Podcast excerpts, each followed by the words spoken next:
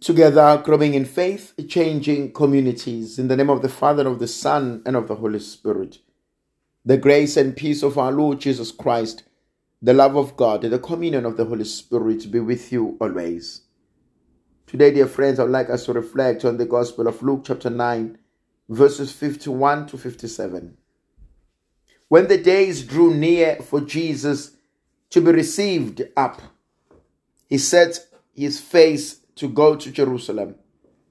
And he sent messengers ahead of him, who went and entered a village of the Samaritans to make ready for him. But the people would not receive him, because his face was set towards Jerusalem. And when his disciples, James and John, saw it, they said, Lord, do you want us to bid fire to come down from heaven and to consume them. But he turned and rebuked them, and they went on to another village. It's a beautiful reading.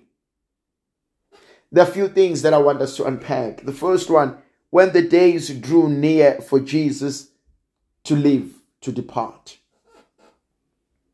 When the days drew near. Time is always on the go. No matter how comfortable I am, no matter how well I'm living, I'm always chasing against time. I'm always on the move towards something. And so for Jesus, when his time on earth was drawing near, he knew that he had to go. He knew that he needed to go towards Jerusalem. And he couldn't say no to that. He couldn't say no to his destiny. He couldn't say no to that which awaited him in Jerusalem. Now, you know very well that in Jerusalem there's passion, there's death, and thank God, there's the resurrection. Jesus knew that he was about to go and to die. I'm reminded of those who who lives who stay in institutions where they are receiving palliative care. I'm reminded of people whom the doctors have said to them, There's nothing else we can do for you. I'm reminded of people who only live on medication to numb the pain.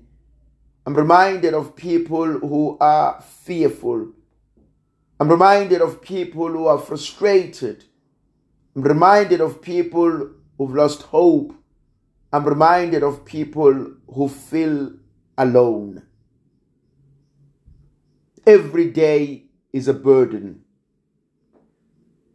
They look at themselves, they look at their lives, and they know each day is closer to their death. I love what Jesus does. There are certain things in life that I cannot change. There are certain things in life that are beyond my control. And so Jesus embraces it. He goes through it, trusting in the mercy of God. I do not know what lies ahead. I do not understand what I've been told, but I'm able to trust God. And I'm able to surrender to God. I'm able to pray because I have faith that God knows what is good and what is best for me. Then there's another element that also fascinates me. As Jesus is about to embark on his journey to Jerusalem, he sends some of his disciples and he says to them, Why don't you go into the village of the Samaritans and then probably we could spend some time there?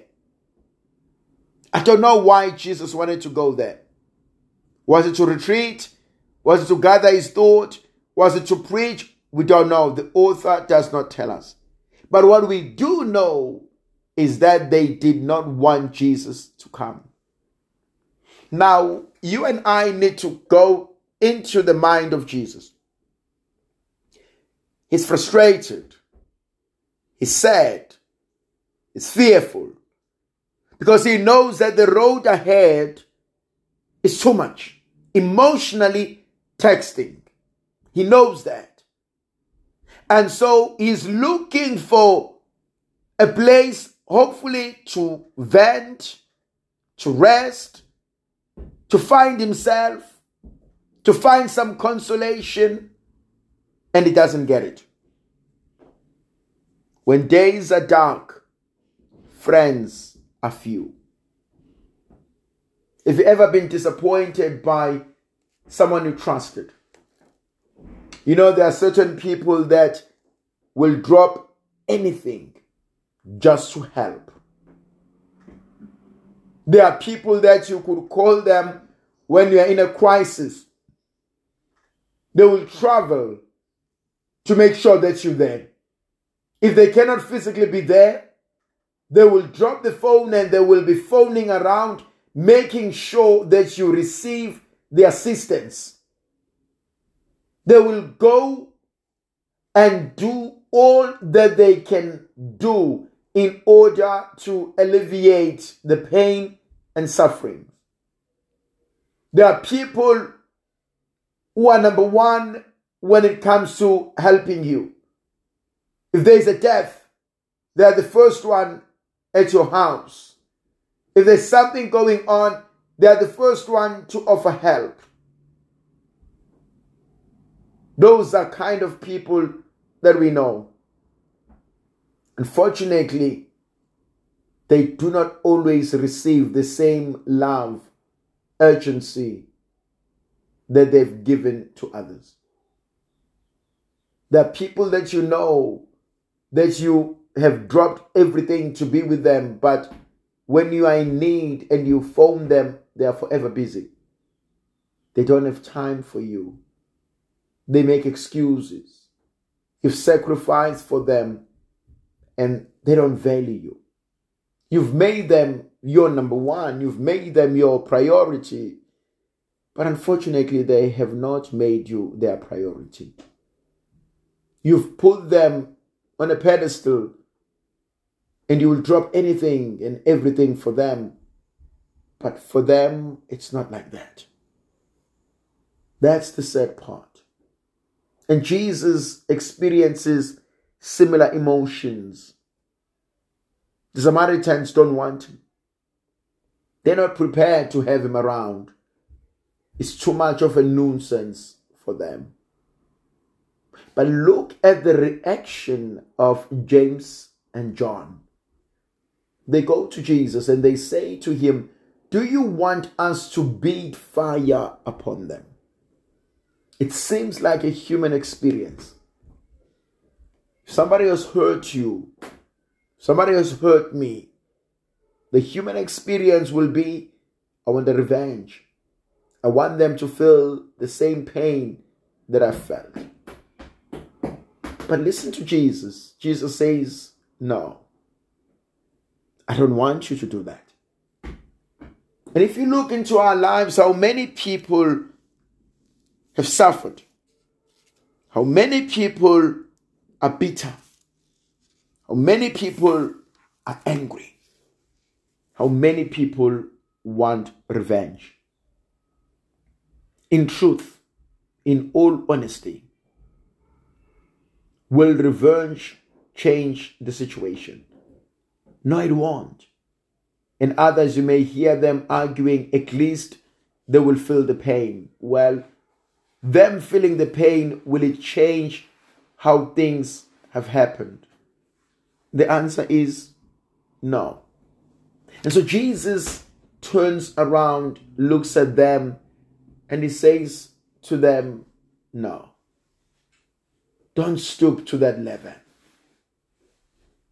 Do not do it to them because it's not going to do you any good. And for those who are thinking of that, let's listen to the words of Christ. It's not worth it. Walk away. and you'll be fine. May the blessings of Almighty God continue to be with us, to protect, to bless, and to guide us. The Father, the Son, and the Holy Spirit. Amen.